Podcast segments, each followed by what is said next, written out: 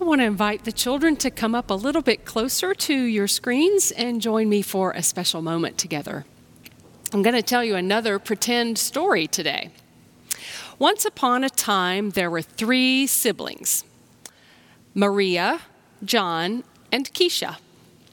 And they were doing school at home because they were in the middle of a COVID pandemic, and it was time for the art lesson. And so their mom came in and brought them a bunch of different art supplies.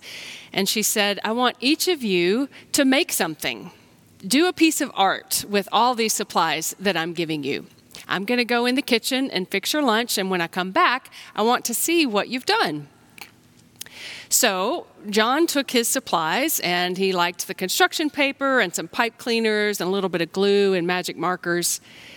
Keisha took her supplies. She wanted to use some cotton balls and maybe some little Dixie cups, and she liked paint, so she was going to be using paint. But Mary looked around at all the different supplies and she got scared because she didn't think she was a very good artist. And she was afraid if she tried something that maybe her parents wouldn't like it very much or or maybe her brother and sister would make fun of her or somehow it wouldn't be good enough or she just got too scared and so she just sat there and didn't do anything. And so when the mom came back in, she saw that the first two had done a beautiful art project, but that Mary hadn't done one. And so she asked Mary, Why didn't you do an art project? And Mary said, Because I was scared you wouldn't like it. And her mom got down on her knee and said, Sweetheart, anything you do for me is beautiful, and I will love it. Jesus tells a parable, the one that we just heard, that's a little bit like that story. It's also different, but it's kind of like that story.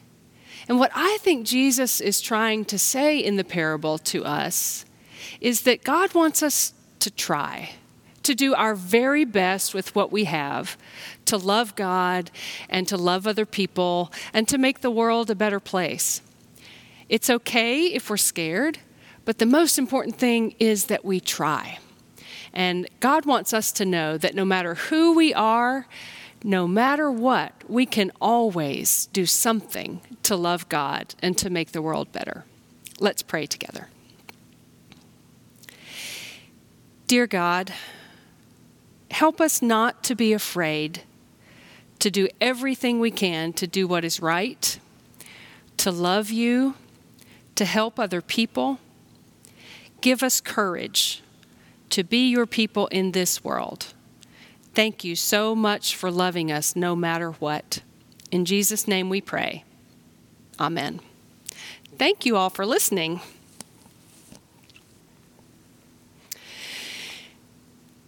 As I thought about the children's message this morning and, and how to help those of you who are children to understand this parable, it seemed simple at first.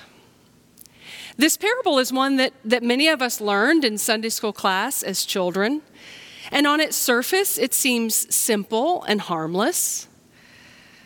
But the more time I spent with this parable this week, the more troubling I found it. There are some disturbing things going on in this parable, some things that I find rather troubling. First of all, the whole setup of the parable is about a master and slaves. And to use those terms in our day, in our context, in a society that has been so scarred by that sinful institution, is troubling. And so though I will be using the terms master and servant throughout the sermon because that is where the parable leads us, I recognize that that is disturbing and troubling. The power dynamic in the parable overall is disturbing. There's a part toward the end that I find disturbing. When it says in the parable, to those who have much, even more will be given. But to those who have little, even what they have will be taken away. That doesn't sound very much like Jesus, does it? Jesus, who said, The last shall be first, and the first shall be last. Jesus, who announced his ministry by saying, I have been anointed to preach good news to the poor, who was constantly turning the tables upside down, lifting up the lowly. Jesus, whose very mother sang before his birth the Magnificat, announcing that God has brought down the mighty from their thrones and lifted up the lowly, has filled the hungry with good things and sent the rich away empty. So, is this parable a celebration of the rich getting richer and the poor getting poorer? How do we wrestle with that? And I'm disturbed by the ending of the parable, where this third servant gets tossed out into outer darkness where there is weeping and gnashing of teeth. What a final, terrible ending for this third servant who seems to have done nothing more than nothing. The parable, I think, invites us to look most closely at this third servant and what it was that he did or didn't do that brought on condemnation from the master. What did he do that was so wrong? Well, as I've explored this parable, first of all, as always, I feel like I need to say there are no easy answers, and I don't have a right answer. That is the beauty and sometimes the frustration of the parables of Jesus. There's no one way to read them. We read them one day and we hear something, and then we read them the next day and we hear something else. So it's always an invitation for you to dig into this parable and hear what God is saying to you and to recognize on my part, I could be wrong. But as I studied this parable and prayed over it this week, I found a couple of things about this third servant that are examples of what not to do. In the first place, this third servant seems to have a misunderstanding of the character of the master. What we find out at the beginning of the parable is that this man is not only extremely abundantly wealthy, but he's also very generous and trusting. You may remember that one talent is equal to 15 years' worth of wages of a day laborer. And so when he gives five talents to one of his servants, that's 75 years' worth of wages. So even the servant who just got one talent got 15 years worth of wages. And the master entrusts that money to these servants. He leaves it in their power and then he goes away for a long time. It seems to me there is a relationship between him and these servants that is based on trust. And the other two servants seem to understand that. Both of them return when the master returns and they say, Look, we've doubled what you gave us. It takes a lot to double your investment. They must have been out in the world taking great risks, but they must have known that they could. That somehow there was enough trust that their master had in them and they had in him that they could take those great risks. And at least they were trying. And so when they return, having doubled their investment, the master doesn't take it from them. He commends them and says, Well done, good and faithful servants. You have been faithful in a few things. A few things, wow. I'm going to put you in charge of many things. Enter into the joy of your master. Enter into my joy. Perhaps saying, Come and sit at my table. Come and become more like family than servant. There seems to be a shift in the relationship. But the third servant doesn't experience that.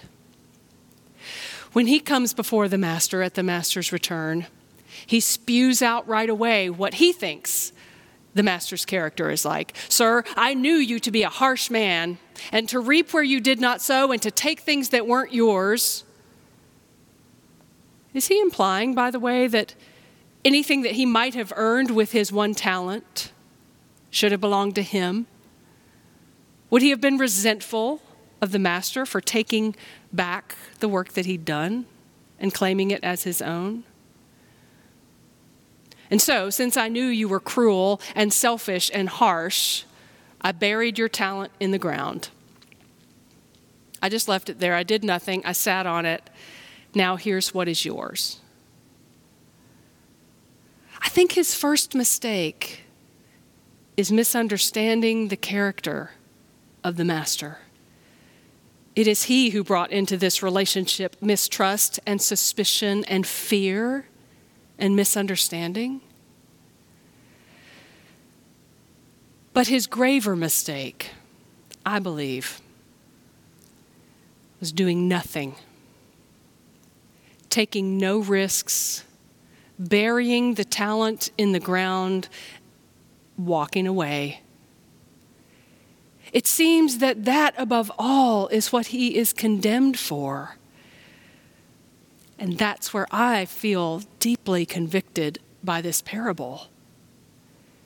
You mean to say that, that he's condemned just for, just for doing nothing? For taking no risks? Surely, surely we can't be condemned for, for just playing it safe and, and watching out for our own security and not taking risks. So I turned to John Wesley for some help. And he was no help at all. What he says at the beginning of his commentary on this passage is as we read this story, we need to ask what will become of those who do no harm? Honest, inoffensive, good sort of people. At the end of the parable, he says, So, mere harmlessness, on which many build their hope of salvation, was the cause of this man's condemnation. Hmm.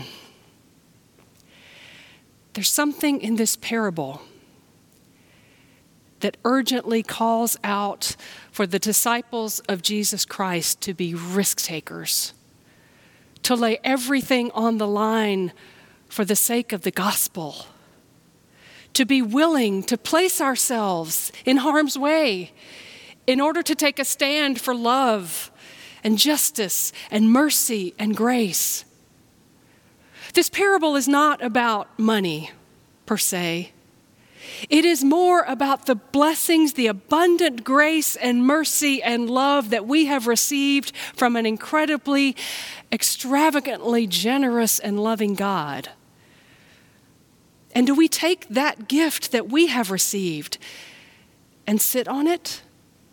and do nothing to share it with the world? Take no risks to build a world that is more loving and more just and more merciful for all of God's children? How is God calling you? How is God calling me to step out and take a risk for the sake of love? I've thought of some examples to share. I love the story of Bishop Oscar Romero in El Salvador. If you've never seen the movie Romero, I urge you to see it.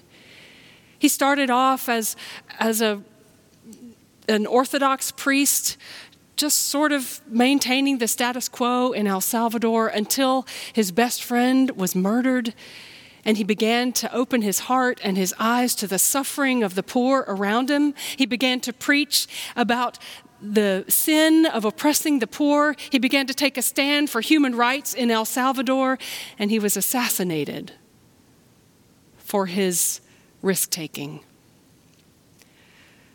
I could talk about those brave civil rights activists here in Nashville who sat in at lunch counters all across the city, who were beaten and spat upon and dragged into jail. Some of our church members alongside them. I could think of all sorts of examples to share. But how are you called to step out and take a risk? It may be something as simple as speaking a word of truth to someone with whom you're in a relationship. Taking that risk. It may mean taking the risk of sharing your faith with someone and what God has meant to you. It may mean taking a stand when someone makes an offensive joke and saying, that's not funny. Or taking a stand against unjust policies in the company you work in. This congregation has opportunities to take a stand and take a risk. I was so excited this past week at the ministry table meeting. We were invited by the law firm Bass, Berry, and Sims, where Mr. Sims is one of our church members. And they have been working on a case for the Tennessee Supreme Court that would argue against punishing juveniles with life in prison. Right now, in the state of Tennessee, a juvenile can be convicted of a crime and be ineligible for parole for 51 years. We prayed about that and felt that that was unjust, and so we agreed to be one of the faith communities that signs on to that amicus brief to the court. We're taking a stand for what is right and the, the loving treatment of all God's children. Our church, now our ministry table leaders, have make it, made the decision to change our wedding policy so that any member of this congregation can be married in this church. In spite of our denomination's current policies, we are stepping out and taking that risk for the sake of love and justice and mercy. This parable calls us to be risk takers for the sake of love and for the sake of the gospel. And it might help to remember when Jesus told this parable. He was about to risk everything for the sake of love. In just a few verses, he will be arrested and crucified. He is about to give his very life for the kingdom of God. With a Lord and Master like that, how can we not risk everything for his sake and for the sake of the love he died and rose to give to the world. Amen.